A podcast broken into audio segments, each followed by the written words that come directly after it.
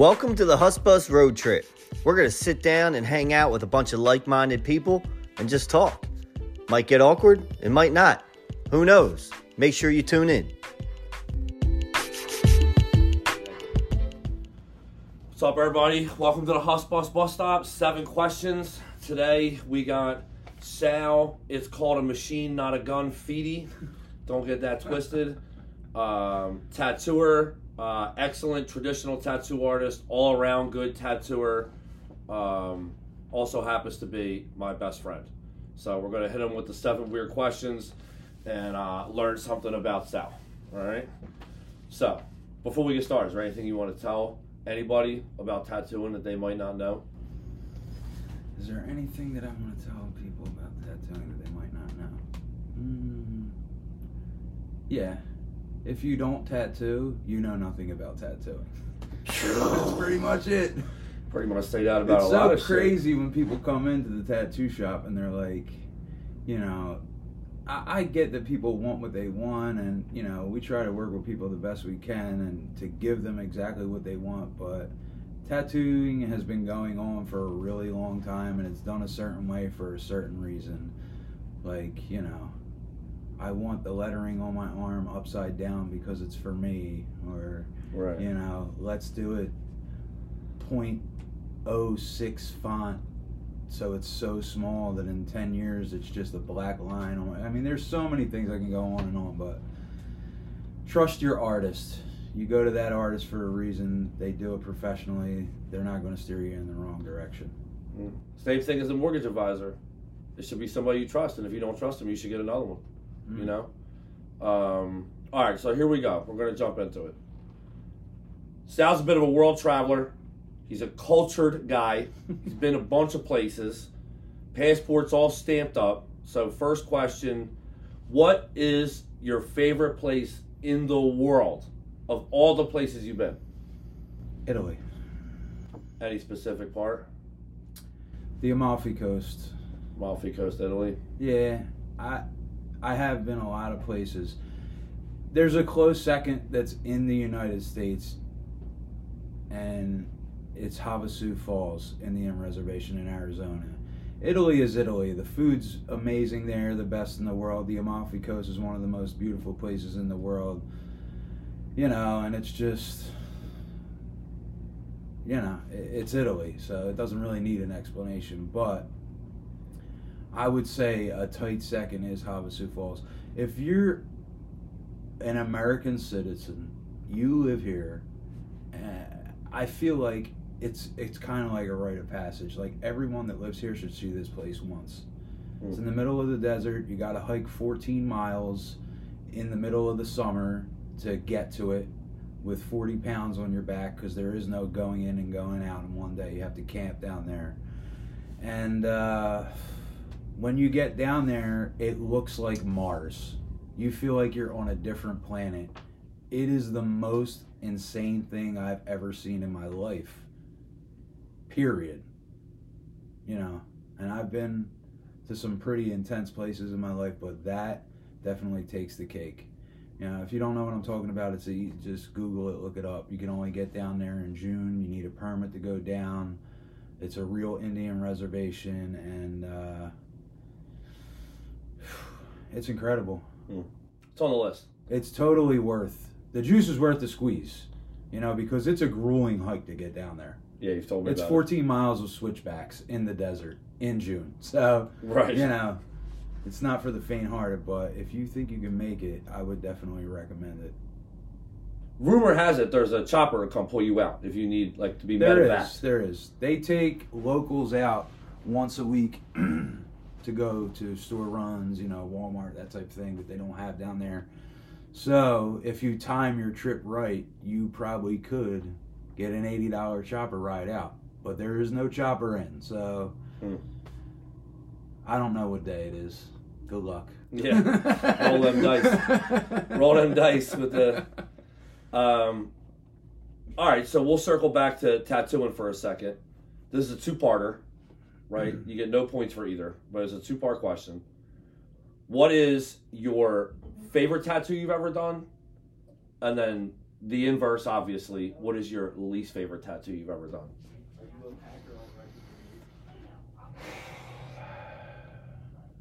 I have two favorites.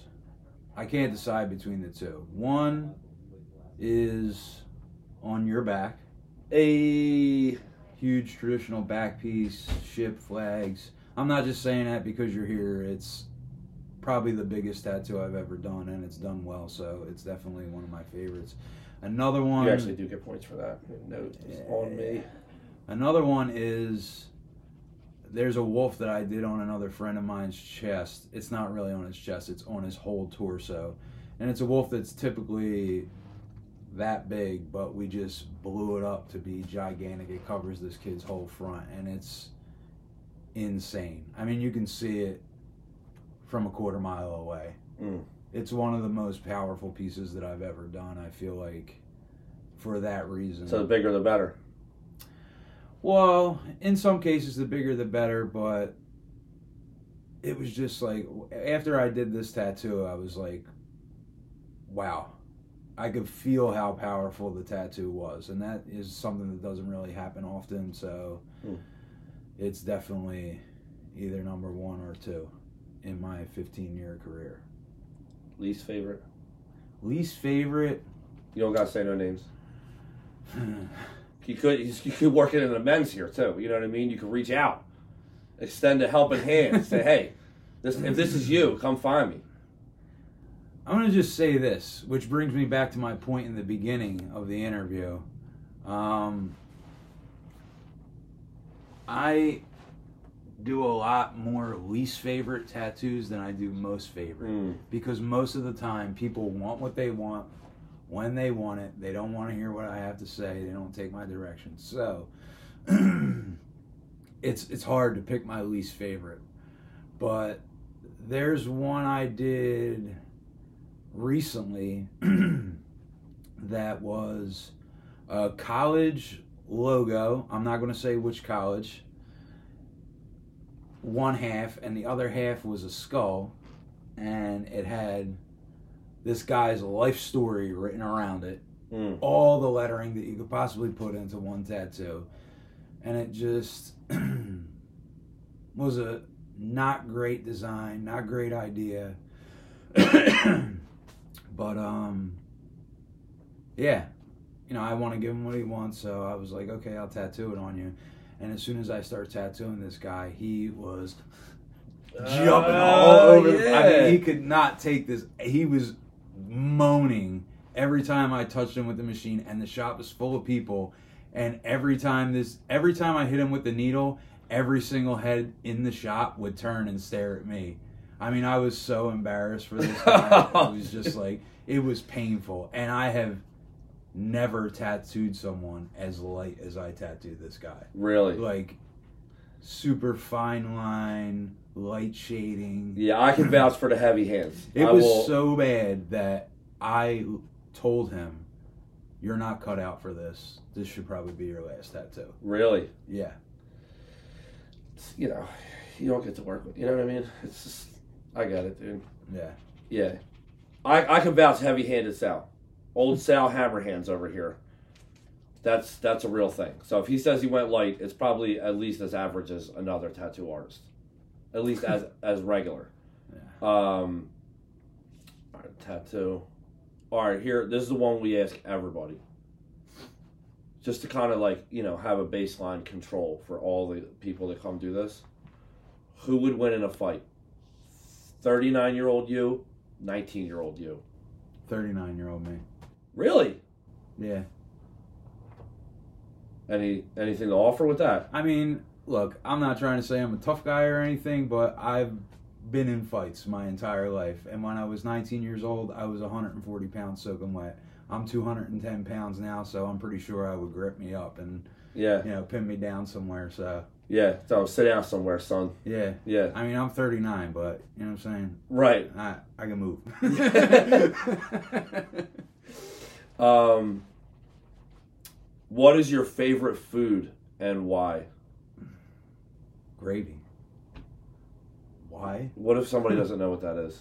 Okay, it's red macaroni sauce. I guess is another way to describe it. Not the brown stuff for the turkey. no, not not brown. Uh, red. It's made from tomatoes, garlic, and you know whatever meat you want to put in there. It's something that South Philly Italian families eat every Sunday, if not every Sunday and Tuesday. Um, And Tuesday, yeah, come on out that fridge. yeah, and Yeah. it's uh, you know, it just you heard these people start talking about core memory unlocked. That's what it is. As soon as the gravy starts being made, it's like I'm back in my childhood, you know, in my grandmother's house, and everybody loves it. Everybody that eats it loves it. So True statement. it's it's amazing. I personally make it with sausage every time because that's how I was brought up to eat it. People make it with meatballs and veal and all kind of stuff, but you know, tomatoes, garlic, a little bit of onion if you're into that, and uh, the meats. I can't I can't really give up any more than that on That's about what it. goes into making it because it's kind of like a rite of passage where I come from to know how to make that. So, uh, but yeah, I could eat it five days a week. You know what I'm saying? It's just not really a thing to me. So Yeah. Yeah. All right. Um. All right. Rapid fire round, real quick. I'm just gonna give you two things. You give me the answer. Start with an easy one. New Balance or Jordans? New Balance. All day. Because we're dads now. Yeah. And you just got to be practical out here. Yeah. You never know. You might have to load the bed of the pickup, mow the lawn. Do you want an explanation of why? Besides the fact they're more comfortable. Well, yeah. Yeah, sure. Add to it. Yeah, I mean, number one, obviously New Balance are a lot more comfortable. Number two, Jordans are like you can't wear Jordans with everything, can you? Nope. You just can't. You can't. And I can't get dressed up like I'm 19 years old hanging on the corner every day Right. like I am today. you know what I'm Right, saying? right. But I just happen to have New Balance on. Just happened. yeah. Just but, so uh, happens. Yeah, they're just uh, they're a lot more versatile. They're a lot more comfortable. They're a lot more affordable sometimes. Yeah. Not if you got ones like Paul has on. They're probably the same price as Jordans, but We're a little rare. yeah. And They've uh, also held up though for years. Jordans don't. that, and that's the last thing. They're definitely made a lot better, in my opinion. The craftsmanship that goes into making a New Balance shoe that's made in the U.S. is far superior to what Nike is making with Jordan. Yeah. Uh, next rapid fire: beach or mountains? Mountains. For sure. Don't even have to think about it. Me neither. Johns or Italianos? Ooh. I like Italianos better. I'm an Italianos guy. Yeah. I mean, John's, I love John's and all, but, you know, Don't ask for the spoon though. Don't do it. It's if you ever weird. go to Italianos, don't you ask for a spoon. You eat it with a soft pretzel. Yeah. um, all right, we got two left, I think. Uh, I never actually really keep track here. So I'll go. So we're we're cigar smokers, right? As a as a hobby of ours. I smoke cigars. I, not to the extent that you do, but yeah. I, I know a describe few things. what it's like to sit down with nothing on your to-do list in a few short words and your favorite cigar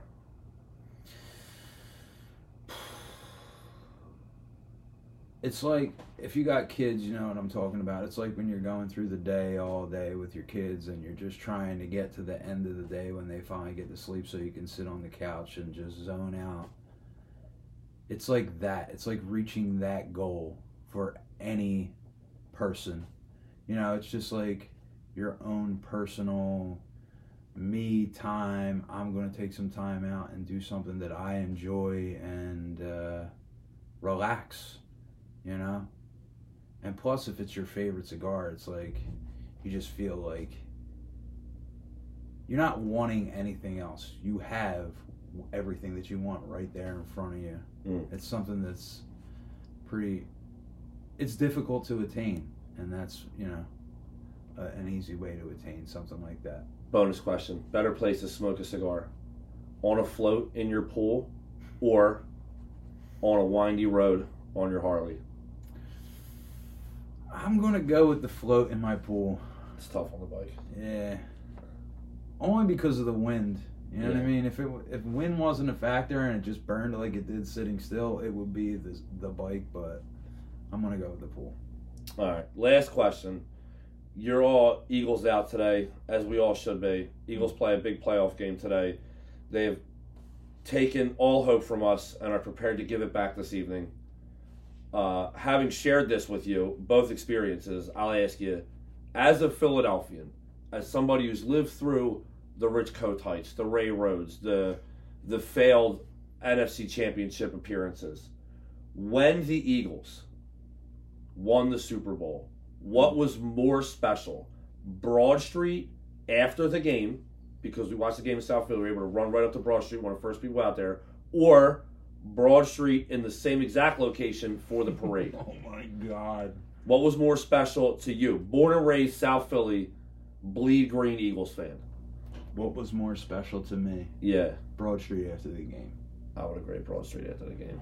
It was more special to me being born and raised in South Philly because it was all I mean it was completely packed there, but I would say 90% of the people there are from that immediate area because you're not on Broad Street 10 minutes after the game's over unless you ran there, which Right. we did We did. and it was just like I seen so many people that I knew and loved and people that I haven't seen in so long and it was just like the start of this thing that happened in Philadelphia that year. It was like from the time the Eagles won the Super Bowl to the end of the day after the parade, it was the safest it's ever been in the city. It's true. I mean, it was just nothing but love. It was truly the city of brotherly love at that time. You know what I mean? It was just all hugs and cheers, and everybody was in such a good mood. And it was, you know, we had waited so long to, to see that happen. My next door neighbor at the time waited, you know, over Yeah. 60 years. You know, he's just like, First person I saw Yeah, in it's just like- collapsed in my arms crying. yeah, Yeah. yeah, it was just, it was incredible. But, um, yeah, it was more like un- an unbelievable floating on the clouds moment uh, directly after the game. To whereas when we got to the parade, it was like it had set in a little bit. We Yeah. knew we were the Super Bowl champions, that we were better than everybody else in the NFL, that nobody could touch us, and we were just there, kind of like Yeah. with our chest puffed out, and that was Yeah. good too. But I would agree after the game. yeah, was magical experience. All right, Sal. I'm pretty sure we did uh, maybe closer to 20 questions here, but appreciate you coming for the House Boss seven questions, and uh, look out for us on the next one. We end all these with a dunk on the fern.